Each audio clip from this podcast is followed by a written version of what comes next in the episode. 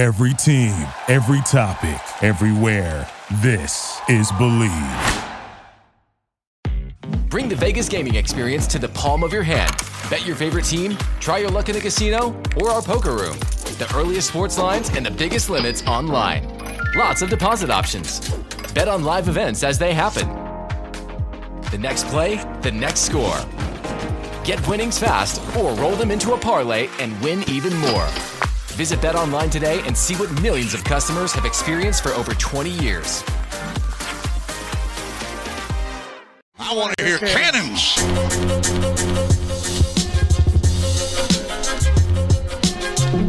Three-step drop, goes to the end zone. Caught ball, touchdown Tampa Bay. Mike Evans reaches up with one hand and grabs it in.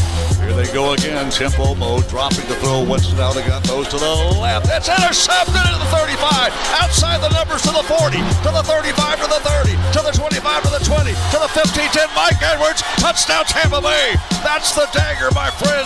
This is the Big Nasty. Yeah, Big Nasty Hall of Fame Tampa Bay Buccaneer fan, baby. This is Mike Alstott, Tampa Bay Buccaneers, and you're listening to the Cannon Fire Podcast. Cannon Fire Podcast, brother. You ain't listening, and you're missing out. Woo! And there the cannons go. Cannons. Fire them. Keep on firing them. Keep on firing them.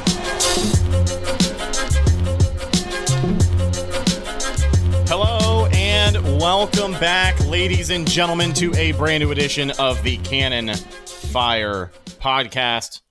Pleasure to have you hanging out with us. I am your host, as always, Rhett Matthew, joined alongside me, my good buddy and co host for the evening, filling in for the suspended Evan Wanish.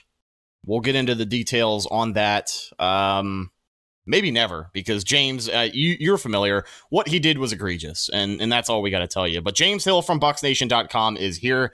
And ladies and gentlemen, a very special guest of the pod tonight the godfather, if you will, of Tampa Bay Buccaneers podcasting, the legend himself, from What the Buck, Derek Fournier. Derek, old school Fournier. I'm sorry, I forgot the most important part. Pleasure to have you both here. How are we doing? Happy Friday. Great to be here. Wonderful to make it through another week and be staring down the barrel of a, a weekend of fun and frivolity, which I'm sure will be capped off by an ever exciting game against the uh, Los Angeles Rams. The three and five Tampa Bay Buccaneers starving for a win coming into this one against the Super Bowl 56 champions, the team that ended their season last year in the divisional round of the playoffs inside the same stadium that they will meet this Sunday at 4:25 p.m. Matt Stafford, the quarterback for LA, Tom Brady, the quarterback for Tampa Bay. And the million dollar question coming into this one as we break down this week 9 contest are the Bucks finally going to get their revenge? Um, you know, it's funny because if we were talking about this game two weeks ago, I know it would have been just as much, if not more, doom and gloom than we have right now with a three and five record. But the fact of the matter is, the Rams are three and four. The Rams just won the Super Bowl, and they are also underperforming this year. Not saying that's an excuse, but I feel like it does change the narrative of this game just a bit, depending on who you talk to. And James, I want to get your take on this first, but Bucks are three and five, Rams are three and four. Both squads have underperformed so far this year, maybe for different reasons. But that does that change this contest at all? Because I know we talk about records, and that doesn't always matter. Schematically, LA has always been a tough task for this Bucks team. Does that change this weekend? Well, you know, obviously this was already going to be an important matchup going into this year because the Buccaneers, like you said, Rhett, have always struggled you know, against the Rams in certain situations. They eliminated the Bucks from the playoffs last year. So that's already a factor going to this game. But you take into account their records right now. Both teams are struggling. And this is an even more important game than what it already was, right? Given the potential season long implications. If the Bucks lose this game, or whichever team loses this game, could be a very long remainder of the season, right? And it also creates a much more difficult situation for whatever team that may be that loses this matchup to rebound and really get things going again to try and make some type of a playoff push. So there's definitely a lot of storylines going to this matchup. This is already a difficult matchup that already has even more pressure put on top of it now. Will things change? Will the Buccaneers be able to get the better of the Rams in this situation? Or we're just going to have to wait and see on that. There's a lot of different factors that go into that. As you said, schematically, it seems like the Rams coaching staff always has the Buccaneers coaching staff's number, much like what we've seen in games against the New Orleans Saints. And, you know, hey, their main play caller, their offensive minded genius is still there in LA with Sean McVay. So we'll just have to wait and see. We'll have to dive into it, obviously, here in this live stream. But yeah, this matchup has even more pressure than what was already expected to be going into this season. Now with both teams at three and four, three and five, makes it a lot more important of a game. Yeah, it's almost like it's hard to win football games. Um, uh, people have, have not been paying attention for the last, I don't know, 57 something years, right? So it's really hard to win a lot of football games. It, you know, we become very myopic in our fandom, and, and I think that coming into the season, uh, many Bucks fans felt we should walk all over every team and, you know, Bucks by 30, as it were, uh, every week. And as it turns out, that's really hard. And it becomes even harder when you build your success around older players. Uh, that's not a, to besmirch the older player. There are incredible advantages to having older players. But one of the, the secrets to any Super Bowl is healthy at the right time. And that's why I've sort of been trying to preach that it's a marathon, not a sprint. And I know this is very much an old bull versus young bull story. For those of you who don't know that story, go look it up. But essentially, the old bull in the hill knows it's not about rushing out to 8 0. That's always fun as a fan. You want to win every game, and it's and God knows it's way more fun to win than to walk out of a stadium having an L hung on you, right? But I think this team knew that you always have a narrow window when you go with an aging roster. Now, we're not distinct, you know, we're not incredibly older than other teams. In fact, we're probably only top third, I would guess, in the total age. But when you if you boil that down to our key players, right, we're a little long in the tooth, especially at the QB position.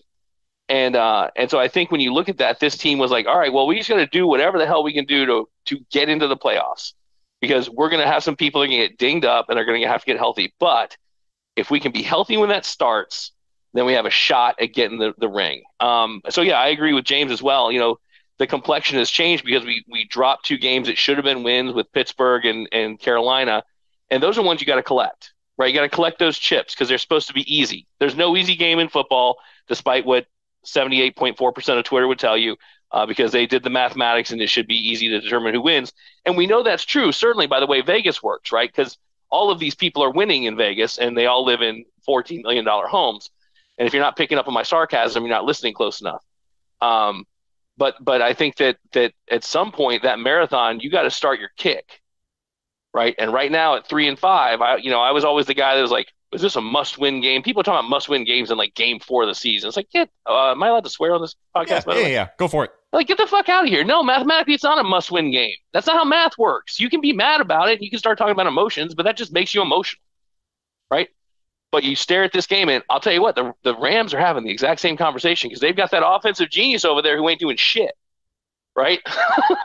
so you know, we've all got a pile of crap in front of us, and someone's got to turn that thing into what something looks like a beef stew real quick, so we can make it into the playoffs. So, as a Bucks fan, I'm I'm just excited to see it. Hopefully, this team will wake up. There's a lot of proud cats on this team wearing that helmet, and they need to show it. Yeah, and I think some uh, some perspective like this is important because we have seen Tampa Bay Buccaneers teams in the past at three and five, and this is going to open yeah. up a, a conversation about the coaching. We'll get to that later in the show, but I wanted to ask you your opinion, Derek, on this. We have seen the Bucks before at three and five. What was it, 2016? They were three and five, won five in a row, ended up eight and five at the end of the year. Now they went nine and seven, missed the playoffs. But the fact of the matter is, teams can rally. It's not about how you start, it's how you finish. And I also feel like when you have Tom Brady at quarterback, it's not over until it's over. We saw that in the divisional round last year against the LA Rams. So, with that being said, you bring up how you know, this Bucks team being a little bit wiser, can they pull it around? Absolutely they can with this roster. There's no excuses as to why they couldn't at this point. But you look at the landscape of the NFL this season. I know it's cliche to say, "Oh, any given Sunday," but like that's that's real shit this year, and that's more real than it ever has been. I know the Eagles kind of, you know, they came through at the end, and I, I think they were able to cover too, which is great. Um, but they were struggling against Houston last night. It was Thursday night football, but the Eagles are supposed to be the best team in the league. And uh, and Lovie Smith is supposed to be the worst coach in history, right, and the Texans right. are one of the worst teams in history. Yeah. And they're playing with half the players that were supposed to play on the team. And on prime time, short week, yeah. they took Philly all four quarters. They they really oh, yeah. did. And um, with that being said, what do you make of the landscape of the NFC in particular? Because thank God the Bucks are not in the AFC. We'd be looking down the barrel of a playoff exit already. But the Bucks still have just as much of a chance as teams like the Rams, the Packers. And while different things are happening in those camps alone, I mean, every team knows that all you got to do, winning cures everything. And, and right now, like the Bucks know that they got to get their shit together, but they still have just as much of a chance as they would as any other three and four, three and five team right now. The NFC is just not good this year. Yeah, it, it's not. And it, it's either objectively not good or it's just relatively not good, meaning that all of them are equally sort of mediocre. And I think we, you can look at our team and then sort of project on others because I don't spend enough time watching other teams uh, until they play us. Uh, or if we're like, I watched a little bit of the Eagles game last night because it was, you know, Thursday night football and, and why not? Um, if you look at our team, and I know this is, I think, an unpopular position, my man, uh, uh, Robert talks about it all the time. And he's been on this for a long time. Outside leverage. You know, th- yeah, the, yeah, the, the defense. Yeah, the, the defense just has not been what it needs to, or it has been what it needs to be well enough. It hasn't been as dominant as people want it to be. It hasn't been the defense of yore, but it's been good enough. And our offense, which has all of this potent power, has just not gotten the job done. Now, it's easy to point across the line of scrimmage, right? It's your fault, your fault, your fault. But when you look at those games, you have two extended drives, you know, 10 extra points anywhere, right, from this this vaunted offense, and we have a very different season. Um, I think if I watched Packers games, I'd probably feel the same way, but I don't know who the hell Aaron Rodgers is throwing to. When when Lazard went out, it was it's a wrap. I mean, I don't think they got another receiver up there at this point. So um, we are very much fortunate. Um, and and so we've got to do. That. I mean, you look at our our division. The Falcons leading it. You remember the Falcons the first two or three games of the season? I mean, it didn't look like they could play with themselves, let alone play with anyone else. And here they sit atop the damn division. How did we do against the Falcons, by the way? I held them in check and, until they didn't. And and listen, we we talked a lot about Devin White this week. Everyone talked a lot about Devin White. Yeah, this it's super but, fun but to talk about him this week. Yeah, it, it, right after that Falcons game is when that ill-fated quote came out, where he says, you know, when you get bored of imposing your will on a team, you tend to let them back into the game. And a lot of people think he meant one thing. A lot of people think he meant something else. At the end of the day, he probably should have used a better choice of words. Um, but they beat the Falcons like they should have. But I, I will say I agree a lot with what you're saying about this defense, and I agree with Robert. And listen, I really enjoy Robert's content. We've been going back and forth on Twitter a little bit this year, and I don't know what it is. As much as I like Robert and as much as I like his his content, I don't think I have ever once seen him give this offense an ounce of credit for anything. I will say that the problem with the Bucks this year, especially their defense, uh, they are clearly the result of a team that just doesn't know how to score points. Because this this defense in a lot of games this year, where you look at the run defense just getting absolutely torn to shreds, a lot of that happens in the second half of the game. You Absolutely. know, Baltimore Baltimore didn't work their game plan until the third and fourth quarter, and when they did it, it was flawless because our guys were gassed. You know what I mean? Like they weren't getting any points on the offensive side of the ball. Your defense is out there. Those guys have played great this year up until the point where they are just so tired from being out there and you know having to to keep the Bucks in the game the way that they have has been an issue this year. But let me ask you another question about this this Bucks roster. And this has to do with coaching. I want to kind of work this into it before we talk about some of the defensive players coming back this week. Uh, We just got your opinion on the landscape of the NFC. You, you know, most teams looking at a mediocre record, asking themselves, "How can we fix it?"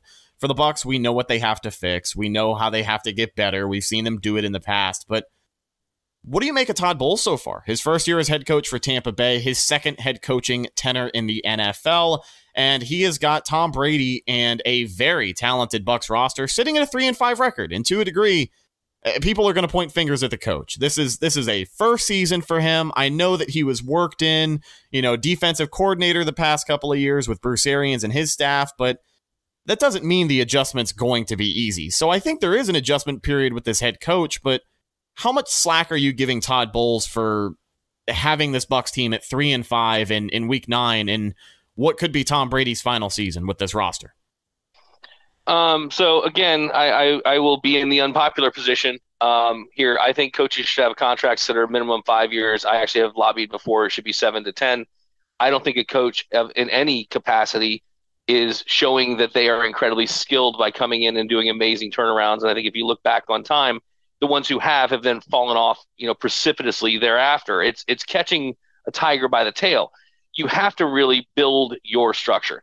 Uh, what I think Bruce did, which I admire, Bruce has always been someone who advocates for and advances his his guys. Right, uh, getting Todd in a position with a good roster is way better than what Todd faced when he went to New York. So Bruce obviously thinks very highly of Todd. I think a lot of folks believe highly in Todd's defensive mind, which is fantastic. Todd doesn't try and weigh into the offensive game. He's got Byron over there, and I know that Byron's a whole different uh, kettle of fish that I'm sure we'll want to talk about at some point.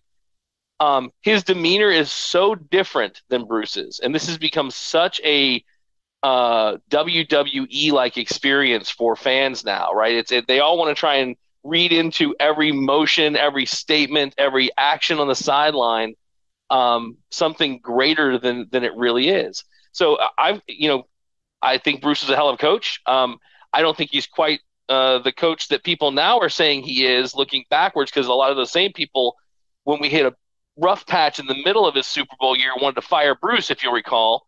Um, but now they're talking about him like he's the second coming of, of, Christ himself. So, you know, it's one of those things where you don't know what you got until it's gone. Um, and he is still in the building for anyone scoring this at home. So if there was magic elixir that he could pour on this to make it better, do you really think Bruce Arians would sit there and go, "Well, I'd like to, but I'm not allowed to say anything"? the fuck out of here! No one tells Bruce Arians what to say. So I'm giving Todd time. He was chosen by Bruce. Bruce knows more football than I do. My preference, I'm not a huge fan of that demeanor, but I grew to love Tony. He's got a very similar demeanor to Tony, quiet, calm, defensive minded. The difference that I see so far, but I had Tony for a long time he's got to get his hands around this team and make sure they are representative of what he wants the team to be. Tony's job to do that was easier because they were all young. Now he had a bunch of young crazy cats like Sapp, right? But he didn't let them do their bullshit. Like he yoked everyone up. He got them together, and this is what it was to be a Buccaneer team. And Schiano tried to do when he talked about Buccaneer men. The concept isn't new. You want a team to have a personality. There can be individuals within the team. That's fine, but I feel bad for Devin because I think Devin's quote uh, was was misunderstood, um, and I think he just he just hit quicksand afterwards. It's been one bad thing after the next, and then he had the issue with Auman. And I love Greg. Greg didn't do anything wrong, so it was good that Devin finally came back and was like, "Dude, let's get over this. It's my bad." Right? That was the right thing to do. Um, but I, I've got I, I'll give Todd, uh, you know, easily five years. I because I don't want change. Everyone's like, "Oh, push the reboot. Let's go. Get Trask in there. Get him snaps." You cats who want to rebuild don't remember what rebuilding is. Rebuilding is five years of misery that could be 15, right? We've got a team right now that on the right day could win another Super Bowl. Shut your mouth, let them work. And it's incredible, too, because I, I will say this. You know, the outspoken majority of people who have opinion about the Tampa Bay Buccaneers, and one of those opinions being hey, let's blow it up, let's start over. Some people talking about trading for Sean Payton, which is just lunacy. There is not a universe that we live in where Sean Payton's going to be the head coach of the Tampa Bay Buccaneers. Fuck Sean people, Payton. I, I, think people just need to go ahead and accept that. Yeah, that guy gave us hell for how many years in New Orleans? There is a, I mean, there is no also chance a in douche. Yeah, yeah, yeah. I hate watching him on TV every single week, but when you have Tom Brady as your quarterback, a lot of the people speaking about the team are going to be Brady fans. And unfortunately, that's become a majority of an online presence for people who are Bucks fans. Because listen, there are so many Bucks fans, especially listening to this podcast right now, who were listening to this podcast back in 2017 and 2018 when the Bucks started the season fucking two and eight. Right, like what, are you gonna do at two and eight with, with a record like that halfway through November? Like, like come on, what are you gonna talk about? I think it opens a more critical lens as to how people look at the team and how they can improve. But the context is important. Like this is a roster that is good. Some of the pieces are getting older. Mike Evans going to be in year 10 next season. Brady may or may not be here due to retirement. The Bucks are going to be in the market for another quarterback, but yeah, it, it, you look at the core of players that are there for Tampa Bay, and it's there. Jason Licht has built that on both sides of the ball. James, I wanted to get your opinion on this now, but you know, people refer to the Bucks as as kind of kicking the can down the road. And listen, when you talk about free agents coming for a one year rental to chase the to chase the ring, like that, that's going to go away when you don't have when you don't have Tom Brady. But you look at how this team has been built, and you look at the young guys in particular who just got paid. Carlton Davis is the first corner we have paid in Tampa Bay since since who? Since we paid Darrelle Revis to be here for a season. You know, it, it's it's one of those things where Carlton Davis is what you have been looking for for ten years as a starting corner, and they got one. They signed him. To, uh, they signed him to a contract. You've got a big, imposing defensive lineman in the middle of the line in Vita Vea. You just signed him to a contract. Devin White haven't signed him to a contract yet. I don't know which way that's going to go. I think he's going to have to play better if he wants the market that he thinks he's worth right now. That's just me personally, but he could potentially be here for the next number of years, right? On the offensive side of the ball, Tristan Wirfs at the right tackle position is going to be the anchor for that offensive line for a very, very long time. I think Chris Godwin could be on this team for a good amount of time. You got Russell Gage for the next three years. So, looking at the way this team is built right now, James, when people talk about a rebuild, give me your opinion on why that's just a bunch of shit. Yeah, I mean, look, right now the Bucks are in a win now mode. That's apparent. They have been ever since they signed Tom Brady back in the 2020 season and helped them win a Super Bowl, right?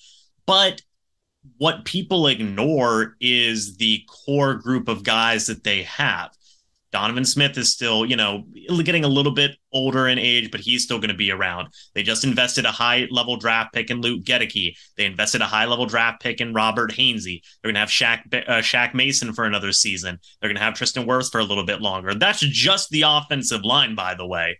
You have Leonard Fournette under contract for a couple more seasons. You have Rachaad White, who you just drafted, who a lot of people are very excited about, who even feel like that he should be starting over Leonard Fournette in some way, shape, or form. You have Mike Evans, who's still under contract for a couple of years. You have Chris Godwin. You have Russell Gage. Yes, Julio Jones may be gone after this season. Uh, and some of the other younger guys, but you still have some young wide receivers that you can grow and develop. Scotty Miller is still here, you know, be it whatever your opinion is on him. He's still a young developing wide receiver. You have Jaelon Darden, who you just drafted recently. And that's just on the offensive side. You have Cade Otton, Ko Kieft, developmental tight ends, who a lot of people are very excited about. On the defensive side of things, you still have Devin White, who, you know, again, like what you said, Rhett, still trying to figure out what's going on with him. You have Logan Hall, you have Vita Vea, you have Will Gholston, who can maybe still be around for a couple of seasons. Carlton Davis, Jamel Dean, or Sean Murphy Bunting, you know, if they decide to bring back one or both those guys.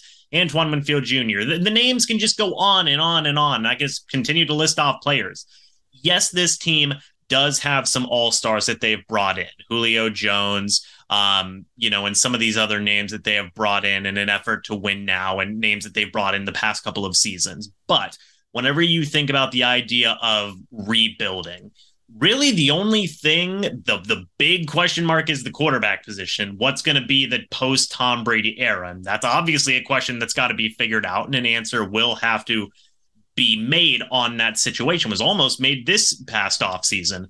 But um, to say that this team is going to go into a full blown rebuild, I think that I agree with both of you whenever you say no, they've got core players here that can be around for the next couple of seasons and possibly even longer than that. You just got to figure out what's going to happen with the quarterback position. That doesn't automatically mean that a team is going into a full blown rebuild just because they have to figure out who their next quarterback is going to be. It is a big question, but it doesn't mean that you have to completely restructure your entire team. Two incredibly, incredibly different situations. And we've experienced, you know, Bucks fans have experienced what full blown rebuilds look like. And I think it's important to ask yourself that question of is this really going to look the same in terms of what I remember full blown rebuilds looking like? And the answer is no, of course not, because there's more of a nucleus here. There's more of a structure here for these players, and that's the big difference. And it's it's funny too because for Tampa Bay fans, we saw 15 years of failed rebuilds. You know what I mean? We we saw what was supposed to be a rebuild turn into something else, turn into something else. Oh, maybe this is the group of players that can get it done, and it never resulted in very much until obviously 2019. That group of players comes together. You get the right quarterback. 2020. The rest is history. Now, as we check in on the live chat, this is a perfect way to transition into our next talking point here. My buddy Robert Green, outside leverage here in the chat, responds to what I said earlier on the show. He says, uh, Where should the offense get quote unquote credit? The offense has been bad enough to uh, cost team games pretty much every week. And listen, Robert, I was more so talking in the grand scheme of things. I wasn't talking about this year in particular because I agree this offense has been dead in the water every single week. But even when they were good, even when they were statistically number one in the NFL in most categories for the last two seasons, even with Tom Brady throwing what 84 touchdowns in 32 games, 33 games. Like that's that's pretty goddamn impressive. And to me, that leads uh, to this next topic, which is the offensive coordinator Byron Leftwich, who I think should get a lot of credit for how productive this offense was even before Brady in 2019 with Jameis Winston throwing 5,000 plus yards and 33 touchdowns. Like that's that's that's hard to do. No, no, you don't understand. He doesn't know anything about offense. He doesn't know anything about football. He's a moron. Um, and Joe seventeen nine forty three on Twitter has a better offensive game plan than he does. Well, and we run too much on first down, except for that data is not accurate.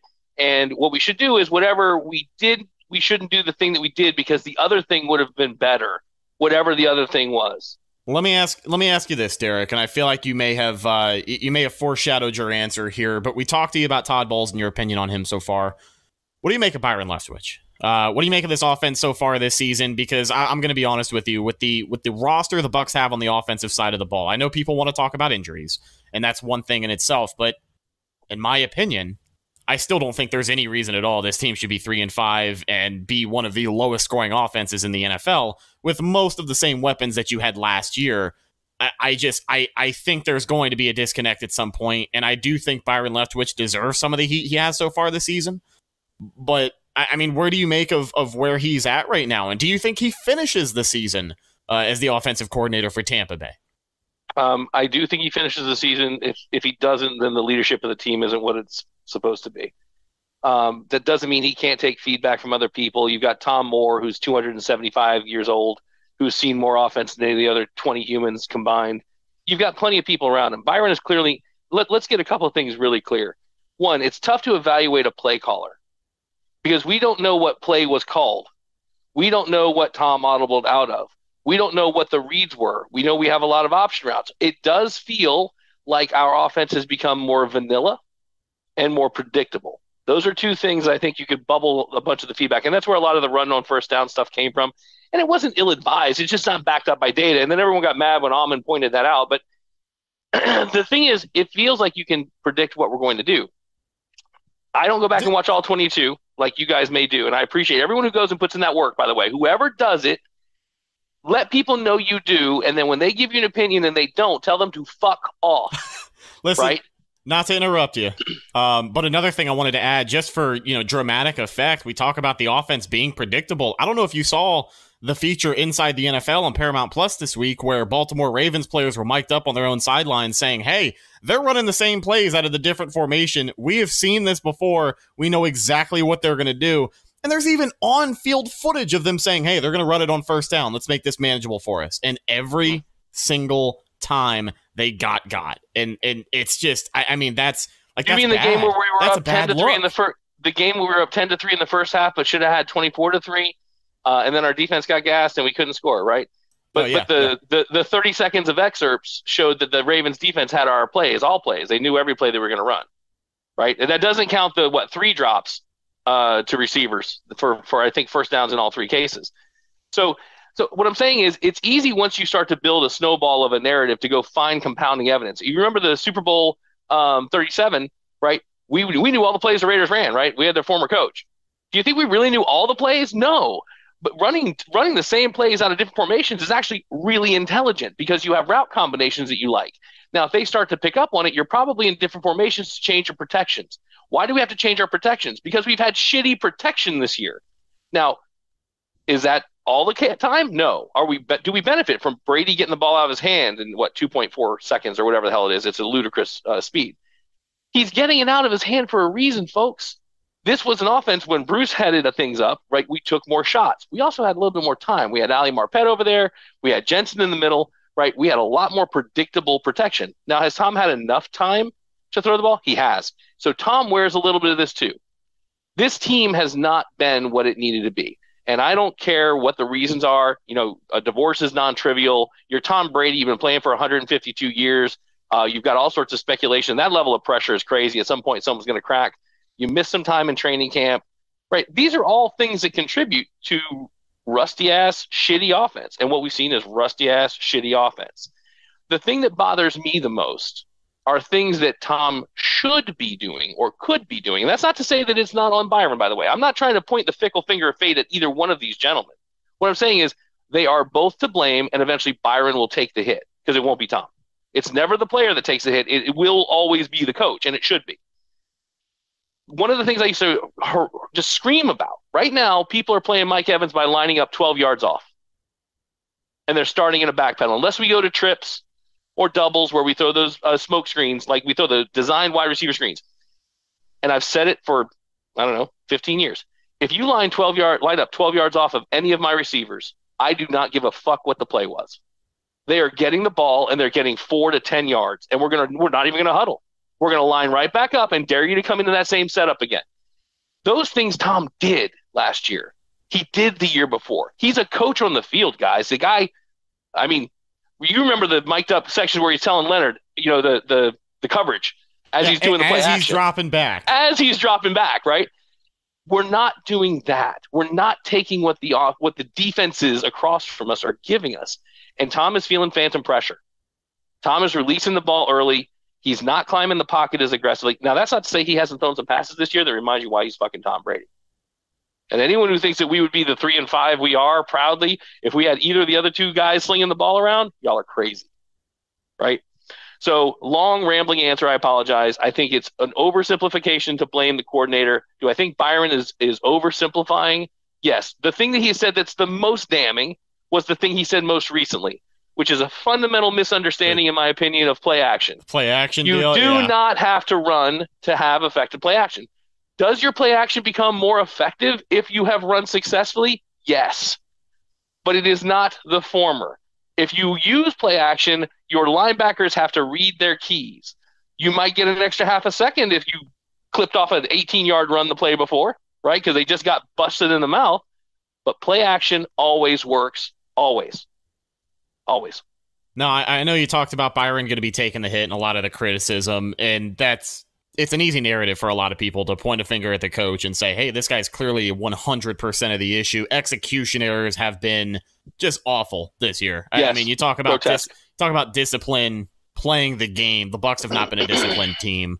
Uh, they haven't been executing on on both sides of the ball, and it's been it's been prevalent in film when people go back and watch the games. But let me ask about this about the offense, um, particularly about Byron Leftwich. So we mentioned what he said about play action which, to be honest with you, a lot of people not going to like that mindset in 2022, especially some other NFL coordinators who are probably going to look at you and, uh, you know, agree that that's a myth. Um, can we can we agree that not only Byron Leftwich, but uh, just this coaching staff, at least from what we have seen from Todd Bowles, can we agree that they're a little stubborn and, and maybe it's going to bite them in the ass? How so? Well, I mean, for example, we talked about Luke Goedeke being in the being in the starting lineup as long as he was, and and I know he's a rookie. I know it's one of those things where like it's expected that he's going to get his lumps, but there was a point this season. There were multiple times this season where he was almost hurting the team being out there. And it's like, you know, when he left the game against Carolina for Nick Leverett to come back in, Nick Leverett plays well at that left guard position, even though it's for a short period of time. He goes in there, he does his job, he kicks some ass. And then they just put Goedeke back in the game to finish it out and go out there and play worse than Leverett was. And, you know, I know Leverett got the start the following week on Thursday Night Football, but it took an injury for him to get that start, in my opinion. I feel like they were totally content with letting Goedeke stay in this rotation for the rest of the year. And he was a big problem of why Tom Brady might feel that phantom pressure this year and not trusting his offensive line the way that he would have with an Ali Marpet and a Ryan Jensen in that situation. Now, asking anyone to replace Ali Marpet is fucking impossible, but Goedeke was bad this year, and I think the Bucks are bad for letting him stay in the game for as long as he did. I agree. I, with that with that explanation, yes, I do think coaching staffs uh, do tend to be that way, especially when you get a young player. Uh, you don't want to hurt their uh, confidence you want them to go in there and play through these things. They've invested in him, um, but he was not doing well. Now he is his situation's exacerbated uh, by a new center, and I think Hainsey's playing well, but it's not the same as having Jensen out there. Then you had Donovan, and that's his inside elbow that was injured, right? The one that was hyperextended. Yeah. So his punch is not as effective to help on the inside either, and we've seen that hurt a couple times. So yeah, is it stubborn? Yeah, I get it. Um, I think that's sort of a mentality, and they know the players. Um, they probably are trying to figure out how to best uh, take advantage. I think I think the change of guard did feel obvious. I don't disagree with that. Um, uh, but yeah, I mean, you got to trust yourself. I mean, the analytics are going to say, well, analytics tell you to do this, tell that. Uh, but coaching is a lot of gut calls, right? Um, what, where I think they're stubborn is they really do believe conceptually we should be a team that should get a yard when we want to get a yard. We have proven that's not who we are yet. We're, we're just not that team. It's unfortunate right? be, because it is, it's short, disgusting. short yardage is where this offense is the worst this year. On It third and pathetic. two, third and two, second and two, like they are the worst ranked offense in NFL history at just picking up a couple of yards when you need that push from the offensive line. And listen, when you're missing a Jensen, you're missing an Ali Marpet, it- you're not going to get that same push. So uh, give credit where credit is due with Nick Leverett kind of coming in and adding some juice in the run game last week against Baltimore. But uh, we'll see if that momentum continues this week against LA. James, what were you going to say? Well, one one thing I wanted to say off of Derek's point about the idea of having Hainsey at center, um, and obviously having Donovan Smith dealing with that week one injury, um, the coaching staff kind of backed themselves in a corner a little bit with that decision to start Luke Goedeke at the start Yeah. Over over a guy like Nick Leverett, a more experienced guy. You're throwing your rookie into a very difficult situation, and you don't want to take him out because it might mess up his confidence. But if you keep him in and he's constantly getting beat time and time again, well, that's obviously not going to help the guy's confidence either. So, you know, screwed if you do, screwed if you don't. You know, that's that's where they kind of back themselves into a corner a little bit with that decision instead of saying, well, we have Nick Leverett here. He's got maybe one or two more years in the league than Luke Goedeke. It's a very close battle. You know, Todd Bowles has admitted that, and Byron Leftwich has admitted that in the past. Um, but let's go with the safer option here and not completely, you know, make a messy situation for ourselves. But they've done that now. And now you see them backpedaling a little bit and kind of being coy with their answer about, well, we don't know who the starter is going to be. It's just they've made it a very ugly situation a little bit in in, Yeah. And, in the middle of the season. You know, we, we have uh, former Bucks quarterback Shaun King on the show every single week, and he says this a lot, and I really, really like this context because not a lot of people understand. First and foremost, the NFL is not a plug and play kind of league. You know, you can't just take an offensive lineman out and expect your guy to step up and be better. Lucky for the Bucks, in short term bursts of play, Leverett has been better. But I think context is important here when you look at the Buccaneers schedule and what Goedeke's been facing because it's not like he's been bad against bad pass rushes.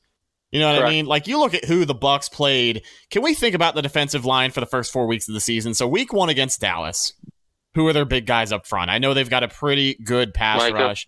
I mean, yeah, Micah Parsons on the blitz. They're using him more as uh, just an off-ball back this year. I mean, he's facing fucking studs, right? Week two against um, week two against New Orleans. That New Orleans defensive line. I remember that big D tackle. I can't remember his name, but he had one hell of a day against us. Had like two pass deflections in that game. Uh, close to a sack, if not getting one. Week three, they got the Packers. The Packers always have pretty solid players al- along that defensive line. Week four, Kansas City. You know, you're matching up against like Chris Jones. Like that guy is a fucking monster. And Yeah. who's to say if the Buccaneers decide to start Nick Leverett all the way back in training camp, which, by the way, our buddy JC Allen from Pewter Report is in the live chat. He told us back then that uh, Leverett was dangerously close to winning that job. So the Bucks were high on him. If they were high enough to give him the job, who's to say we wouldn't talk about his struggles seven, eight weeks into the season? Because it, this is what I wanted to get to about Shaun King. Consistency is where guys get exposed, right? Like you can come in like Aaron Stinnie in the playoffs in 2020 and be a superhero at the guard position for three games. But if you go out and you play 14, 15, 16 games in a season, chances are you're not going to look like that same guy for all 16 games. So I do want to give Goedeke the benefit of the doubt. He was bad this year, but he, he was playing some monsters. so so hopefully Leverett can you know can stay consistent is is what I want to see from him from here on out. Real quick, I, I want to talk about that point. I also want to talk about what Robert Green's saying in the chat, saying baptism by fire. Carlton Davis faced it in his first year, turned out to be the best cornerback on the team a year later. For that point, two entirely different contexts of where the team is at, right? Uh, where Carlton Davis came into the team, it was a team that obviously did not have Tom Brady at quarterback, wasn't coming off of a Super Bowl win just a couple of seasons ago, and was looking to compete yet again for a Super Bowl win, or at the very least, a deep playoff run. That's where there's some different context there as to saying, hey, baptism by fire, can the Buccaneers afford to do something like that in a year where it's potentially Tom Brady's last season and you know, trying to make a very deep playoff run with some big question marks after this year if Tom Brady decides to retire? I would say that the answer is probably not. They probably can't afford to have that type of situation come up. Rhett, to your point, saying that you know, hey, he's going up against a lot of big time guys: Kenny Clark, David Onyemata, uh, the Dallas Cowboys, and you know, it's coming up, uh, you know, and all these other different types of names. Again, I go back to when you're in a situation of this year where you have Tom Brady at quarterback, and you know you need to have guys who can have that consistency, like you talked about you're backing yourself up into a corner because you're putting your rookie up against some of the best interior defensive linemen in the league. That's that's not a good situation to put your young player in in such a crucial season. Uh, they had some safer options there that they could have went with, and they didn't go with it. And now they they had backed themselves into a corner, which wasn't a good decision in my opinion. So a mild counter to that, and I, you know, JC commenting about how close the, the race was in training camp, I think is is telling um, there's no guarantee uh, when you start anybody, right? Uh, right? And I think this is a really good conversation about if if if we had had the inverse happen, would we be having the inverse conversation? The comparison Robert brings up, I think, is interesting spice to this, right? Because Carlton Davis comparison, a, a CB compared to a guard, and I've said this for ages. Your offensive line is really like a dance troupe. Their individual performances matter, absolutely, they matter, but their performance together is what makes an offensive line. That's why we had such success with the previous iterations because they had, a number of these guys had played well together. They knew how each other would respond. What I think we seem to have done a bad job of, and I don't watch the All 22, so it's hard to confirm this. I used to, and I could have. We don't seem to be giving that guard position a whole lot of help, right? If we see there's a problem, we don't seem to make any adjustments. The same way when we've had tackle issues when Donovan was out, we once again were like, oh well, leave him out there on his own. Whoever's out there, it's his job to block this guy off the edge. No, when you have something like this going on, those are the times where you become predictable, right? That's when you put a tight end in there. You throw Kieft in there, not in the H back. You put him on the line, right? Because he will block a motherfucker. Um, and and you you say you're not going to beat us here, right? Yes, we'll give up something else. We'll give up a guy in a route, but you're we're not going to make it easy here.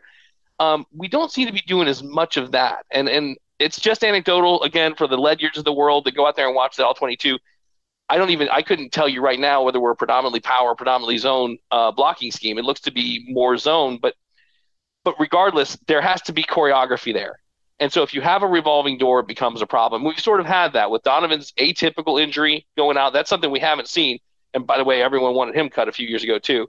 Um, and starting the rookie like we did Tristan, you started him and he blocked everybody. I mean, he blocked it, people randomly. I, I think. I, I think people. Eh, so I was going to say this, you know, probably 20 minutes ago, but I think it's important to mention that Bucs fans are are incredibly spoiled. Uh, at least some of the newer oh, ones. I mean, at least in and we recent don't know years, why. In why? recent years, because when the fuck have the Bucks ever drafted a player?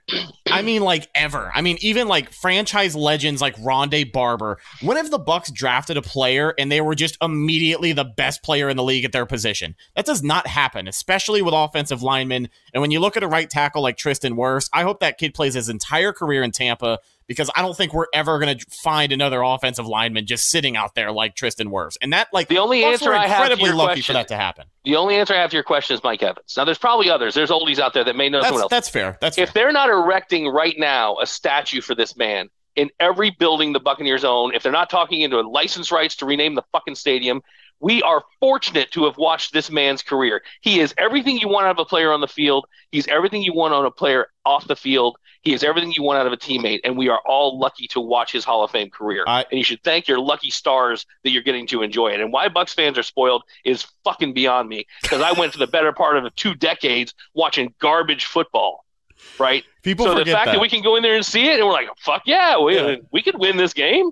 Yeah, I, I agree 100%. Mike Evans is that dude, and I am glad that somebody said it for the longest time on this podcast in particular, we have a couple of people in chat who have been listening for an extended period of time. But I remember four or five, almost six years ago, I was having conversations with with Evan and I was trying to convince him that Mike Evans was a top three wide receiver in the league, and he was not having it. And listen, at the time, it may not have been true, but the fact of the matter is, he has been one of the most consistent wide receivers in the league. And honestly, the stats don't lie because even though the Bucks offense has not been great this year, the man is less than 450 yards from another thousand yard season.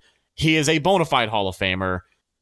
And I, I, just I think he deserves all the credit in the world. He has been everything that Bucks fans could ask for from a franchise player. He he's my favorite player on the roster right now. Like I Yep. Full blooded Mike Evans guy. So we, we spent a lot of time gushing about Mike Evans. Let's talk about the other side of the football here. We spent a lot of time talking about the offense and where they are coming into this one. I, I think this is an important week for the defense, and I wanted to bring this up because we look over to the injury report for Tampa Bay. They got a couple of guys out. Antoine Winfield Jr. not going to be available this week, so that's going to be a blow to the secondary. But the Bucks do get a couple of important players back for the defense. Carlton Davis, your cornerback one, is going to be back after missing some action. And the one that I think about the most is Akiem Hicks along that defensive line, who has been on the injury report for a little over a month at this point. And to be honest, he kind of rounds out a disappointing free agent class for Jason Licht over last offseason. Uh, but what are you looking for, James, this Sunday from a guy like Akiem Hicks? And honestly, you know, Carlton Davis coming back, Sean Murphy Bunting going to be out there as well in the absence of Antoine Winfield Jr. It, what do you look for this defense to look like this week? Because I, I think they're going to start great, and hopefully Akiem Hicks can come out and uh, it may take him a couple drives to work off the injury, but you know, hopefully he can contribute this week because uh, Vita Vea has been needing some help. Well, obviously, what would help the defense too is if the offense can be complementary too. So, like, that is something to factor into this game. But of course, having Carlton Davis come back, Sean Murphy Bunting come back, and Akiem Hicks come back as well, that's going to help out your defense a ton. Carlton Davis has been fantastic as a corner since, you know, a couple of years after he got drafted. He's been re- really able to develop and grow as a cornerback, and he's looked good, right? In the case of Sean Murphy Bunting, he's had some inconsistencies here or there. He should be getting some more playing time now with Antoine Winfield Jr. being out in this matchup. Maybe it'll be in the slot, maybe it'll be moving around. Don't know. But Carlton Davis, having him go up there with Jamel Dean uh, as your cornerback tandem is going to be huge. You have pretty good pair of wide receivers over there in LA with Cooper Kupp. He's always been an issue for any team he's ever played ever uh, for the past couple of years. So that's going to be somebody that you're really going to have to key in on and really cover. That's going to be in part up to Carlton Davis. You also have Allen Robinson, who, while some people have been souring on him a little bit the past couple of years, I don't think is a player that should be ignored in this Rams offense. And that's going to be in part, again, up to Carlton Davis and Jamel Dean as well to try and stop him. So it's definitely good to get those reinforcements back. In the case of Akiem Hicks, not only is he going to help you in run defense, which the Buccaneers have been struggling with pretty decently throughout this season, but the pass rush is going to help out as well. The Buccaneers have liked to blitz in a lot of situations. I always say that Todd Bowles lives and dies by the blitz. Um, and this may help situations where you don't have to blitz as much. The Rams have played very well against the blitz in certain situations. I mean, we saw that as uh, Bucs fans going all the way back to the whenever the Rams beat the Bucks in the playoffs. You know, uh, sorry, I don't mean to cut you off. I just wanted to toss this in there about Matt Stafford. The guy is on pace for 17 touchdowns this year and a hell of a lot more interceptions. He threw 40 something touchdowns last year.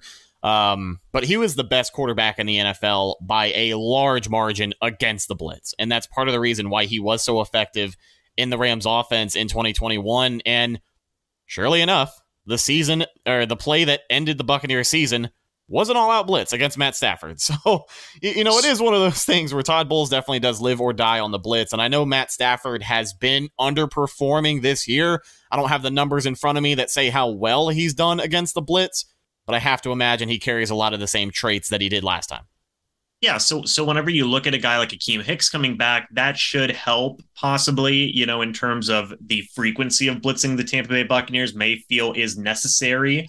Um, so that's one way to help it out. And also just giving opportunities to other guys. You have a big guy in Akiem Hicks who may make some more opportunities for a guy like Vita Vea in the middle of the defense, or Anthony Nelson, Carl Nassib, the edge rusher, Joe Tryon-Shoyinka as well. Maybe Devin White, they decide to send him in on an inside linebacker blitz. That's where you're going to see some of the points of why it's important for Akiem Hicks to come back in here into this defense and that type of impact that he's going to have here in this upcoming game versus the Rams, hopefully. Yeah. Uh, yeah. Def- go ahead. Oh, go ahead. No, go Um, ahead. Defen- defensive, defensively, um, getting Akiem back if he's healthy will help. All right. Um, people forget Vita didn't actually start out exceptionally well this year. I don't quite know why. Um, he certainly has come about, which is good. Uh, because when Vita's playing Vita's game, Vita's top two, top three, middle uh, lineman in the league, uh, and he's a problem. He's an absolute problem. Uh, JTS has got all the physical capabilities in the world, but he doesn't have the head yet. So he's he's guessing wrong a couple times when you see him when you see him uh, jumping into a gap that's not his. And Devin has the same problem. Devin's got less of an excuse for it, um, but it's the same problem. Uh, there are times where JTS tries to make a play because he's a physical freak and he's just putting himself in a bad spot leaving a gate open. You don't blitz, in my opinion, old ass good quarterbacks. And Stafford is an old ass good quarterback. Remember, Matt Stafford threw for a trillion yards with the Detroit Lions when they had like garbage guys out there as receivers. Um, and everyone everyone thought he was terrible until they watched the game and watched him throw footballs through football sized windows, you know, on a shit team. Then they put him with some talent and he went and won a Super Bowl. Um, so I, I, think it's a really important point that we're getting Carl, uh, you know, Davis back. I think Jamel Dean doesn't get nearly enough credit. That man is a baller. He's ha- Um, he's having the best season of his career. listen, he's playing he's playing aggressive and confident. And if you get him and Davis playing that way, that's good. The biggest problem for us is Winfield being out um, because your safeties have got to help. Um, now, what the other thing I wanted to bring back, and we talked about a little bit earlier, is from from my first blush. Again, uh, Ledyard or any of those guys can correct me if if this is bullshit because it might be. What teams seem to have been committed to doing this year is being patient with the Bucks defense. Right, our first possessions have been atrocious in every game, and I don't quite know why. Uh, like our first possession was terrible, and then we were like, "Oh, well, that sucked balls. Let's go do something else." And then we we play great the rest of the whole half. But what teams are doing is they're not giving up running laterally, and they're not giving up running laterally because we can't maintain possession on the other side of the ball, and so they know they're going to be able to gas us. Back in the old days, when we could maintain possession, that didn't work because our guys were fresh enough. You just don't outrun us to the edge. Our guys aren't in the wrong gaps. You try and go around the edge, and we're just going to drag your ass down. Now, by the time the third quarter starts, our guys are on oxygen on the sideline, and those plays start working. Those cutbacks start working. And we do have some younger guys like JTS or Devin trying to overplay something and getting in the wrong gap, and it's one cutback and you're gone. So this is where the offense, I think, does, and to Robert's point, you know, for the last year and a half at least, uh, if they could just convert one more drive per half, I'd prefer to. And I don't even need them to score necessarily on each one. Just right? I used to do a check on three and outs. Just move the fucking ball. Eat the clock. Right? Look at So look at so the, Sorry, go ahead. yeah, so when I when I look at this, it's it's it's unfun football because everyone now wants to come out and spread and sling the ball around sixty times. Right. And I'm notoriously the guy that wants to run the ball for four yards of play and then call it good. um but you've got to let your defense get some gas, especially when we're thin. We're not deep at the key positions on defense. When they're healthy and when they're they're they've got their gas, our defense plays really great, really great football. Look at the time of possession on that Thursday night football game between Baltimore and Tampa Bay. I don't have the numbers in front of me, but I'm pretty sure Baltimore held the ball for 40 minutes, if not close to that. That's that's two thirds of the football game. You know what I'm saying? Like like that's a long, long time. Um, and the way Baltimore executed their game plan, I I think we talked about this a little bit before the podcast, you and I, James, but they didn't even do anything until the second half. It, it, I, Not I a think. I think the Ravens. I think the Ravens probably did their homework the best out of any team that's played the Bucks so far this season because it felt like everything that they did. I mean, in the first half, it felt hopeless because they were trying to throw the ball and they just couldn't. But it really is one of those things where they had the Bucks right where they wanted them in the third quarter. They started running the ball for a reason because they knew that this defense eventually was going to run out of steam. And eh, to Baltimore's credit, for the last couple of years, when you've got Lamar Jackson, you're going to be one of the better running teams in the league. But that's been a common issue for this Bucks team. And, and we talk about this run defense steadily getting worse throughout the year. I said this before on the show. I'll say it again. They are the victim of an offense that cannot score points. And it, Yep. to this point, you know, looking at the Baltimore game, they weren't able to control the clock and, and keep the defense off of the field either. But let me ask you about one more thing that this defense.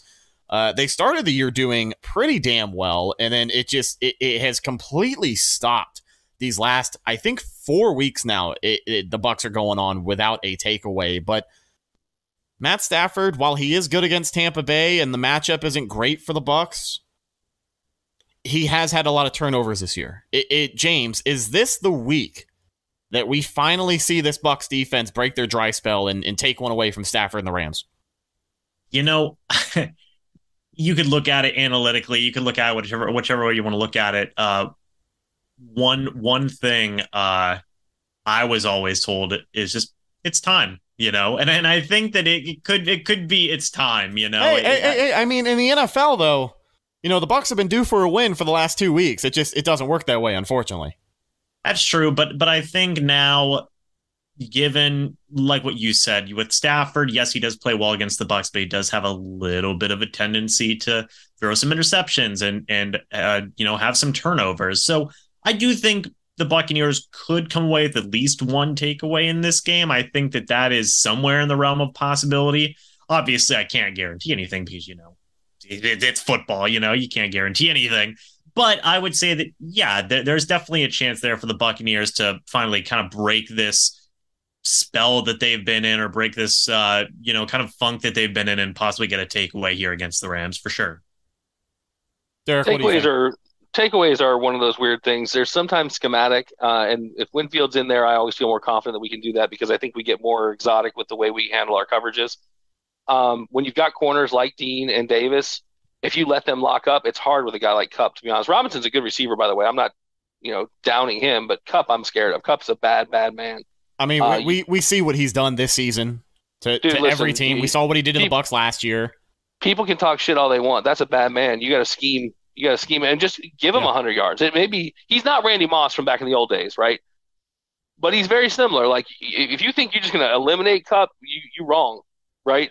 Um, turnovers, if you're not getting them through the air because your guys are in the right zones, and we've been very close a couple of times, just our depth off by a yard where a, a linebacker in drop misses the ball by an inch, right? We have had some guys very, very close. Just hasn't happened. If, if you're not getting those, they're they're created from violence. You got to get home. If you call a blitz, get home. If you hit a back, hit them hard, right? we haven't been we haven't had the balls this year. And that's again, that's not a slight to the defense that Robert defends so ag- aggressively for good reason. We're just not doing that right now. And I don't think it's because we're soft. That's not what I'm saying. It's just not part of our DNA right now. Um, take the penalties. That's like la- uh, against against the Ravens, and I I'm super unpopular for this. You want to run RPO against me? Your quarterback's getting hit every time he runs it. I don't care if you run for 200 extra fucking yards. Your quarterback's getting hit in the chest every fucking time he runs it because he's out there as a running back. If you want to throw a penalty, you throw the flag, but you're going to pull my helmet out of his chest cavity.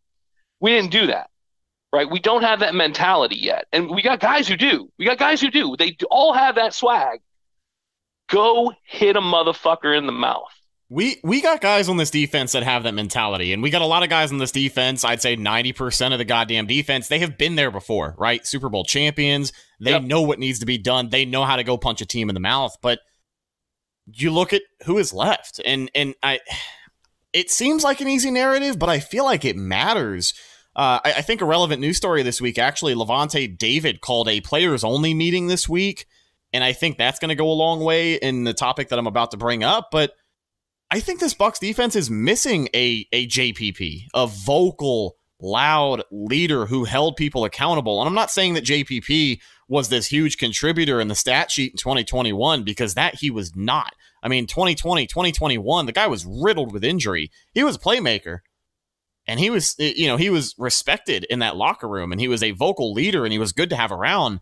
But the Bucks don't have a presence like that. At least it doesn't seem like they do. It doesn't seem like anybody has really, you know, taken charge to to kind of be that guy. And I think folks expected Lavonte David to maybe be that guy, and him calling this players meeting is going to go a long way as well. But Lavonte's vocal, but like he's never been the most vocal guy in the room. You know what I'm saying? Like it, that was his attitude for a very very long time. And then Devin White with all due respect to Devin White, I don't personally look at him as a leader of men right now just because of his recent actions. That could obviously change. Winning cures all, but you know, what do you make of this defense right now and that mentality that we just talked about? Are, are they missing a, a JPP or anyone else that, you know, they're hurting for right now? An Ndamukong Suh, for example, keeping guys in check. Like, are they missing that presence? Um, you know, it's funny. Back in the old days, uh, we used to talk about having a, a wristband that was WWHND. What would Hardy Nickerson do? Right. You, you want a, a player that does that. Now, Hardy did it similarly to JPP um, and does similarly to Warren. Well, hell, let's let's do that. Let's do the thing everyone likes to. Let's talk about Warren versus Derek versus Rondé versus John. All leaders on that defense. Every level, you had one of them. Every level different. You probably heard Rondé say ten words when he was on the field. Right. John a little bit lippy. He was a lippy safety because he was hitting people. He was sleeping people back there. Right. DB, he was calling plays. Other than that, that's all he was doing. Sapp talking about people's moms. Right you had a bunch of that flavor. LVD is the best linebacker we've had that no one knows about. Uh, and I'm, I, I get sad sometimes thinking the fact that he is not going to get the respect that he deserves for putting the body of work together that he's put at times with a really shit defense. Right. At times where he was the defensive player that was worth a shit. Um, him calling the meeting, I think, is really important. I'm I'm I'm not on the anti Devin bandwagon that everyone else is. He's certainly not played up to his potential and you're going to amplify that when you come out running your mouth all the time. That's just true. So if Lavonte had the big brother Devin to go, Devin, listen, man, I'm going to need you to shut the fuck up for a little while until you start hitting people in the mouth and getting interceptions, and doing things you're supposed to do. Then that's great. That's what a leader does. Uh, they don't always have to be vocal. If you've ever been in a room with a really, really strong leader, sometimes they're the ones who don't talk. And when they do, all of a sudden everyone gets fucking quiet. Because like, dude, Lavonte don't usually say shit. So I'm excited as a Bucks fan. If I take all my coachy hat off, I love that Lavonte is the one that called this meeting, right? Because this is a proud defense. James, I think you said it earlier. Right? This is a proud defense. There's some guys in here that know what it's like to get to the mountaintop. They don't want this window to close, right? They want to do well enough and this will piss a bunch of people off, that Tom comes back again next year. Because bet your ass we're better off if he comes back next year as long as he's not injured. Oh yeah, he's still a top five quarterback in the league, guys, and it's not close. Yeah, I, I right? hopefully people aren't taking away a different narrative. We we've been a little critical of Tom on this show, but let's not sit here and act like he doesn't still have the juice because we talk about the throws that he makes every single week. Guys like John Ledyard, Brian Baldinger breaking down the all twenty two on Twitter. Much appreciated to those guys showing Baldy you exactly, does a great job. So does John. I mean, dude, just some of the throws he has made this year, the velocity in that arm, none of that is an issue. Even at 45 years old, it is incredible that we still get to witness it. But I, I do agree, he definitely still does have it, and I want, I want a lot of people to know that because I think we got some Patriots fans in the chat who aren't very happy with us for today's show so far. But listen, folks, that's that's the beautiful thing about an open platform like this. You know what I mean? Are the, like, are the Patriots playing in this game? Oh no, of course not. But oh, I was just checking. Right, I was born in Stoughton, so I can say that. I probably know more quarterbacks and players than they do from the Patriots. They probably came on with. That's not fair. I don't mean to besmirch those guys. Uh, They're oh. probably nice folks. Listen, but you know, listen, I was I was a Patriot fan with Grogan and Hannah and Stanley Morgan, so uh, I, I get it. But at the same time, listen, Tom Brady. I marvel at what this guy does. Is he playing the best football he's that he's played here? No, he's not. Can he start this week? Could he come out this week and throw for 400 fucking yards and six touchdowns? Yep, he he absolutely could. Bucks are nine weeks into the season. We have one interception. I mean, that in itself, we, we talk about the shortcomings of this offense a lot, and even Tom Brady not quite playing up to the productivity he has these first two seasons in Tampa. The guy has nine touchdowns to two intercept or to one interception. I mean, what what more could you possibly want? You, you want a safe bet at quarterback, even when he's not playing the best he possibly can be. Tom is still going to be back there throwing the rock around and not turning it over. People, I think people need to appreciate that a little bit more this time in the season. But uh, I, I know we kind of got off track there. I didn't mean to interrupt you. Go ahead. No, that's fine. I was I was rambling on about Lavonte. I think James had something to weigh in on too. Sorry, James. I didn't mean to step on you. No, no, no. It's quite all right. Yeah, no. Just just kind of what you said there, Derek. With you know Lavonte David being the guy to call players meeting. You know that's kind of where that's an idea of like, oh man, that's how you know it's serious business when a guy like Lavonte David's coming out there and saying, we got to get this together. What are we doing? You know? And specifically on the defensive side of things. You know, on the offensive side, this team does have leaders. Of course, it does. You know, geez, one of them's Tom freaking Brady. But uh, on the defensive side of things, you know, kind of take a look at that leadership too. You know, with Devin White and his, you know, he's always said that he wants to be a leader, and that's such a double edged sword. You know, Rhett, me and you have talked about this where.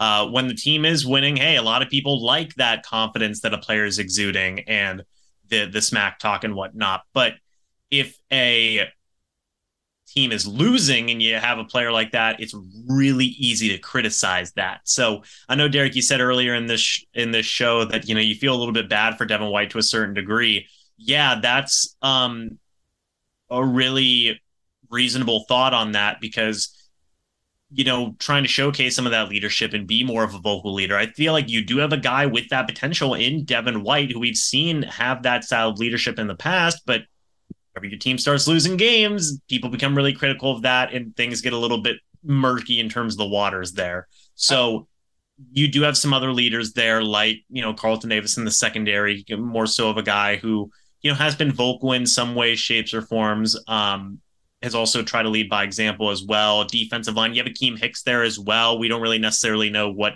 brand of leadership he's been giving so far to that defensive line. You got to remember Vita Vea is there as well. He's been around the league for a few years now. He's been making a ton of money. But I do understand your point, Rhett, where you say, like, hey, you don't have a guy like JPP there right now. Um, but you do still have some other leaders there and have a little bit of a guy who's kind of sort of in that similar vein in a guy like Devin White, but still trying to figure some things out with that right now. Yeah, it's just going to be up. Uh, it's going to be up to whoever decides to step up. Because I, I, think between now and the end of the season, the Bucks definitely need to develop somebody who can step up and start holding people accountable. And I think Lavonte David is obviously that guy. He's just not going to be the one you hear about every single week. You know what I mean? Devin White is going to be the one you hear about every single week because he's the one we can draw the most quotes from. And uh, let me ask you one more take and then we'll get into score predictions and we'll wrap this thing up. We really appreciate both of you guys hanging out with us today. Um, Derek, let me ask you this. People love to draw comparisons between old players, new players, even if it's the same position, you know, two different kind of people, players. People made a lot of comparisons this week. Um, because they were disappointed in Devin White's decision to to not talk to the media. Uh, the day that he turned it down, said I'm good, and and didn't want to give any quotes in the locker room. A lot of people jumped on Twitter and they jumped on social media and they said, uh, "Could you imagine if a Derrick Brooks did something like that?" And a lot of people are going to look at that and say that's why you know Devin White can't be a leader in the long run because Devin uh, Derrick Brooks would never do anything like that uh, this and that, this and that. Everybody seems to have an opinion on comparing these guys, and clearly Devin White, Derrick Brooks are, are not the same person. So they're not, not going to be, ha- you know, they're not going to behave the same way. But let me ask you this: I say all of that to say this. Do you think in the long run Devin White could be a leader on this defense? Oh yeah. You know, he is. He's he's emotional. Oh yeah. He's emotional. he's he's got an ego. He's got a loud mouth. You know, sometimes it costs him. But is this the Bucks? Is let me ask this. Sorry, words are hard. We've been doing the pod for a little bit. Um, can Devin White in in in a year's time can Devin White turn himself into the linebacker that the Bucks want to pay 100 million dollars because I think the Bucks would like things to work out with Devin White. He's been a pretty solid draft pick since they got him all the way back in 2019. You know, so can he turn into that guy? I don't think he's going to be a Derrick Brooks overnight, but can he turn into a leader in the long run for the people who are just kind of disappointed in the way he's acted lately. So uh, my answer to that is for the people who are disappointed. Uh, I don't know. Watch the Kardashians. Uh, that's that's the kind of football you're looking for. Uh, you, you know, has he held out for a new contract? Because Derrick Brooks did that. I thought that wasn't team first behavior, right? But this guy's got he's got statues all over Tampa, right? I don't mind that he did it. You got to get your money, right? But back then, man, people were pissed people forget. Like we we we throw on those rose colored glasses and think everybody was perfect. Devin White's biggest challenge right now is you got to do your job first before you can carry the team on your back. So if you're going to get looked at in film room and be out of your gap, you don't get to be that dude. The reason Derrick was that dude is because Derrick never was out of position. Derrick did his goddamn job every play, every game, right? And once you do that, you can elevate others. Now, actually physically, there's some really interesting differences between those two guys. Devin's a better blitzer than Derrick Brooks ever was. Devin is one of the best natural blitzers from that position that I've seen in a long time, right? He has a liability in coverage. Every once in a while, he shows up and can do really good things there. He, it's not he's incapable. He's got to he's got to believe that he has to get better at his craft. I think he thinks he got there when they got yes. the Super Bowl. Yeah. Right. And he needs someone to go, dude, listen, Jerry Rice was running up sand hills 27 years into his career trying to get better. Right. And he was one of the best receivers ever put on pads. So you got to have that same hunger. And I think if he does that, it's fine. You get three good games from Devin White where he's busting motherfuckers in the mouth and playing good football again, and people forget all about it. Right. But but the the way you respond to the media is always going to be second guessed, right? Always, no matter what you do. Right? The, the easy way to do that, don't let the media in. And I was, you know, pseudo media, fringe media, I guess is what they called us. We always wanted to get that hot take, what's going on, and then try and read between the lines. And I'm too old now. Fuck that. These that's like people interviewing people coming right off the field. Right? Stop it. Especially after a loss, you're lucky you're not getting punched in the goddamn mouth. So, so yes, I, I think Devin could absolutely be that guy. I think right now it's Lavonte who's got a big brother in, and Lavonte can do it. Listen, Lavonte again, he's Mike Evans without the without the rep. Right. Right. Right. You look at his stats and put him next to some of these guys that are going to get jackets, and you're going to be like, God damn. Yeah. You know, same way with Rondé, right? We know Rondé. We we bang the Rondé drum, but if you didn't live in Tampa, no one knows who the hell Rondé Barber is, except for the Eagles. They know. Fuck you, Philly. man, oh man. Let's wrap this thing up with some score predictions and get the hell out of here. So it's gonna be a Sunday game for Tampa Bay. They take on the three and four LA Rams. Bucks are three and five. Week nine action at 4:25 p.m. live from Raymond James Stadium. The Tampa Bay Buccaneers are favored by three this week. Believe it or not, even though they have lost five out of their last six games, the Bucks are still three point favorites at home this week. The over under is 42 and a half. So I'm going to ask you guys your uh, your pick, and then I'll ask you if you think it's going to be over under. Again, 42 and a half. If you guys are in the live chat and want to participate as well, we'll tally off a couple of those before the show. But these are uh, some underperforming offenses to say the least, and I, I think coming into this one, I think the Bucks defense is going to have the hot start. It's it's going to be a question of if they can take advantage because I think at some point I hate to say that I don't have much faith in this offense to figure it out this week and score 30 plus points. I just don't. But I think at some point, if the Bucks want to maintain or maintain, if the Bucks want to come out victorious, I think you're going to have to force a takeaway. I think this has to be the week. I think if the Rams do not turn the ball over, they're going to win this game. Um, with that being said, I've got a particularly low scoring affair, but I will take the over by just enough as it is 44 combined points.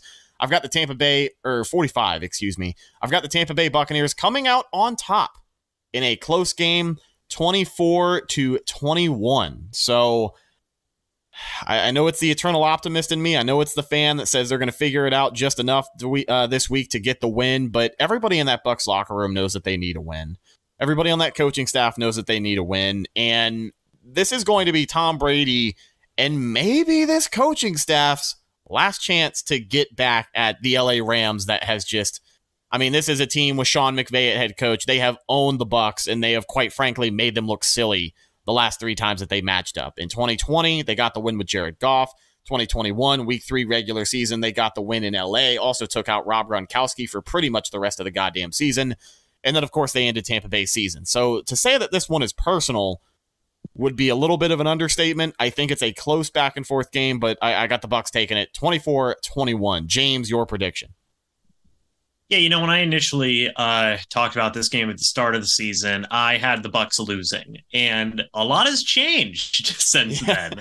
Yeah, sitting so, at three and five, just like we all predicted.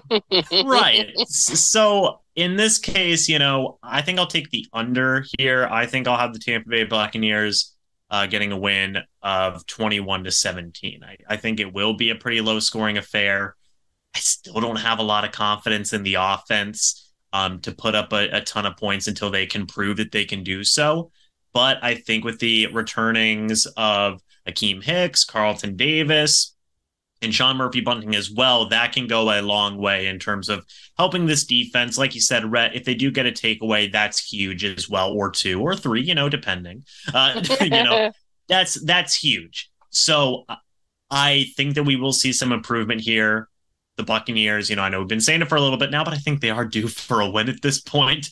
Uh, and you know, hey, if they lose this game, oh, geez, Louise, uh, people are going to lose their minds even more so than what they already have. So I'll give them the win here. I think it will be a pretty hard hitting affair, but I do think it is one that Tampa Bay can come out victorious of. Well, I always pick the Bucks to win. I've never not picked the Bucks to win. I also don't go to Vegas, which is a good thing given that I always pick the Bucks to win. Um, so my picks are always based on them doing the things they need to do, and I do think that the offense this week starts to right the ship a little bit. Uh, I agree on the defensive side. Uh, I would definitely bet the over.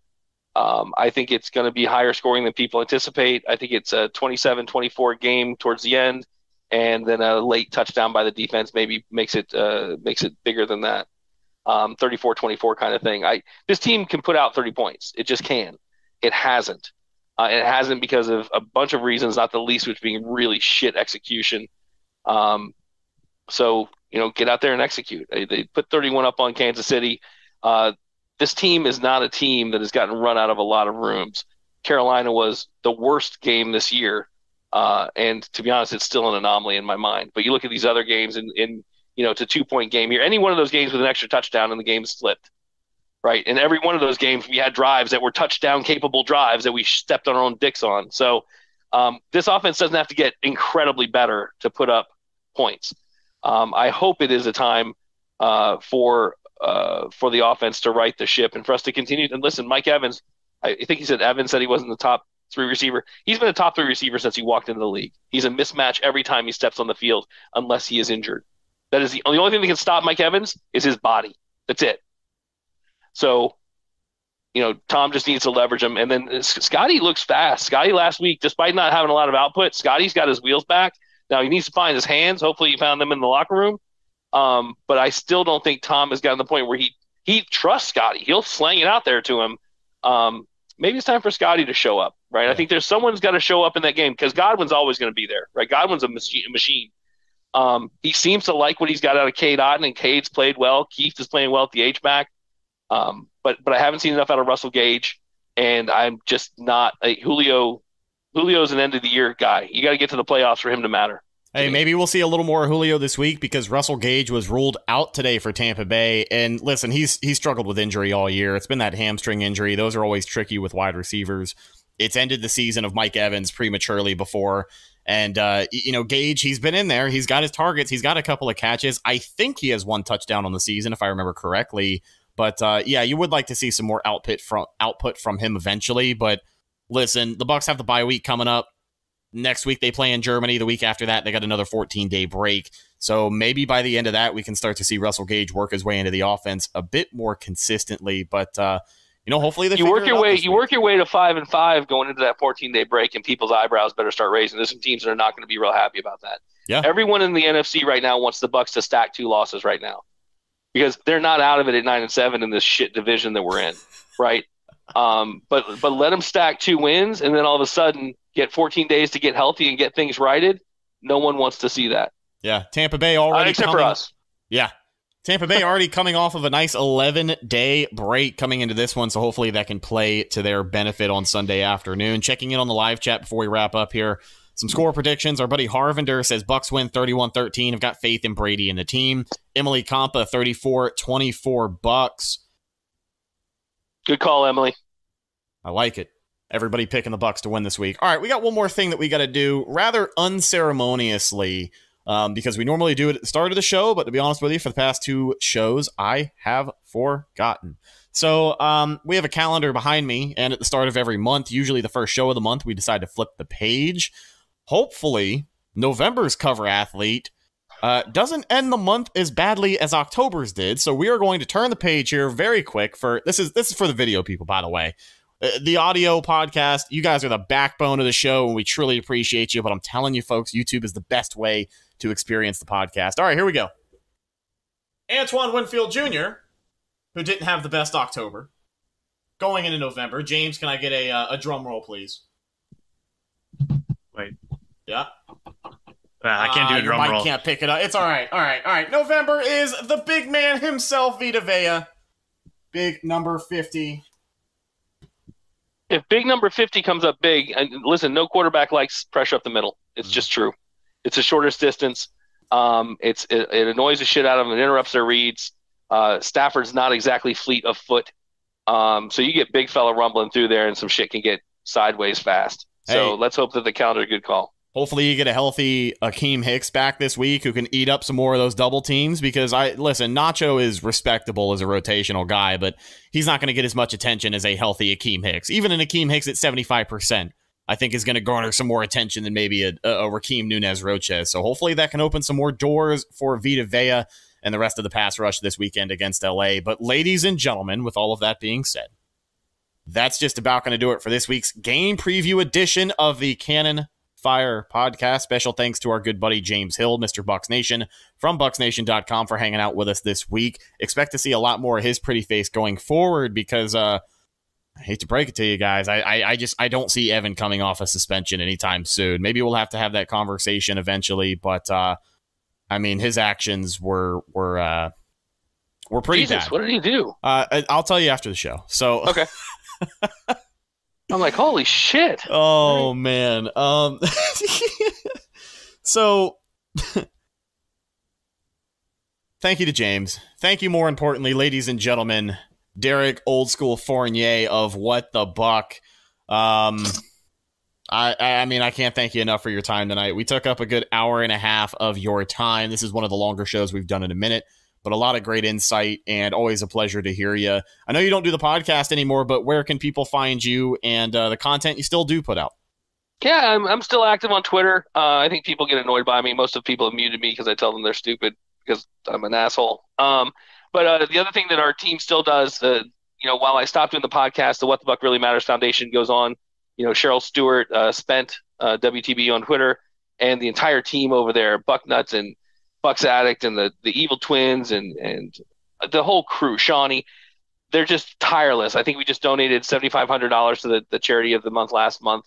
Uh, and still the tailgate, only Hall of Fame tailgate in Tampa Bay. Uh, they keep trying to kill us, and we keep finding new places. So uh, I'll tweet out the location this week. It's uh, for Jackson Action Salute to Service is the charity this month, along with November, which will start as well. So Twitter is probably the best place to find me, um, and then at the tailgate, and then at the game. So uh, thanks again. I appreciate the invite. It, it's nice to come on and do this. It's funny. Someone asked me the other day, um, "Do you miss doing the podcast?" And I resounding no, not at all. Um, um, but but I do miss good conversation. I miss what used to be good faith, and I just wish people would realize that if you think something is too obvious, it probably fucking is, right? So please stop with the crazy positions on Twitter and thinking that shit's just. I mean, you said it's not plug and play. Sean knows it. Like Sean doesn't tolerate that shit either. If this shit was easy, everyone would do it. Promise you. So thanks again for having me on. And James, it's good seeing you. And uh, I can't wait to hear what the hell Evan did. I hope he didn't kick a puppy or something. That's oh gross. yeah, nothing, nothing that bad, but uh, it is pretty vile. Thanks again to Derek. We were talking about it before the show. Um, we had we had Derek on all the way back on episode three of the podcast, and we are just a couple away from officially having episode three hundred. So, I mean, you've literally been there since the beginning and you've been there since before the beginning because if I wasn't listening to Buck's Brief podcast and I wasn't listening to What the Buck, I never would have wanted to to you know to have this crazy ass idea to start my own. So regardless of how stressful the season has been, it's become a very very um a very fun passion project. I guess that's the the, the term I have for it right now. But and, and it can it, it can be like my little comment about it. Do I miss it? Listen, I want to clarify something here. when I did it, I loved it. And, and a part of me, because I have two sons, one's now 16 and one's 10. My 16 year old couldn't give two shits about football, never could, right? Um, my 10 year old loves it. When I was doing cool shit like having players' phone numbers and hanging out with them and knowing their families, my 16 year old, who was then 12, didn't give a shit, or, or eight, didn't care, right? So it, it's a great thing. You've got a great ecosystem. There's a lot of good content being put out there. There's also a lot of shit content. Be a discerning listener understand the difference learn about this beautiful game we get to celebrate because it really is a beautiful game if you let yourself learn about it. Um, so so yeah i don't mean to besmirch the entire thing. It's it can be a lot of fun and congratulations on getting to 300 that's a hell of staying power right? Uh, you live through some really dark times. So uh, so enjoy the light times and hopefully there'll be many more to come. Hell yeah, man. Thank you again to Derek and James for jumping on the show this week. Follow the show on social media Facebook, Instagram, and Twitter is where you can find us. All of those are Cannon Fire Podcast. You can check out James and his YouTube channel at Mr. Bucs Nation. You can also check out his written work at bucsnation.com whenever he does decide to put up some articles because, you know.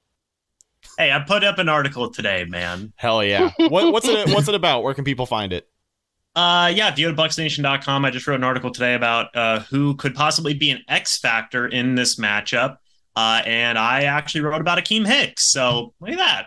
Ladies and gentlemen, that's the show. Next time we talk to you, it'll be Sunday night following Week Nine's game against the Bucks and the Rams. Win, lose, or draw.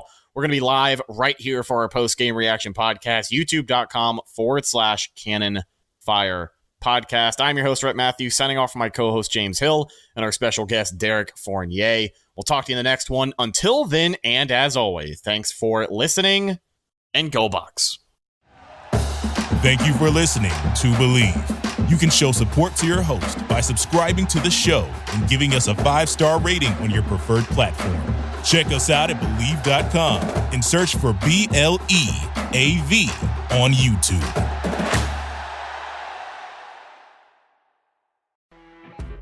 You know, when you're listening to a true crime story that has an unbelievable plot twist that makes you stop in your tracks?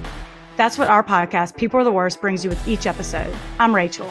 And I'm Rebecca. We're identical twins who love true crime cases that make you say, didn't see that coming, and we hate the people responsible for them.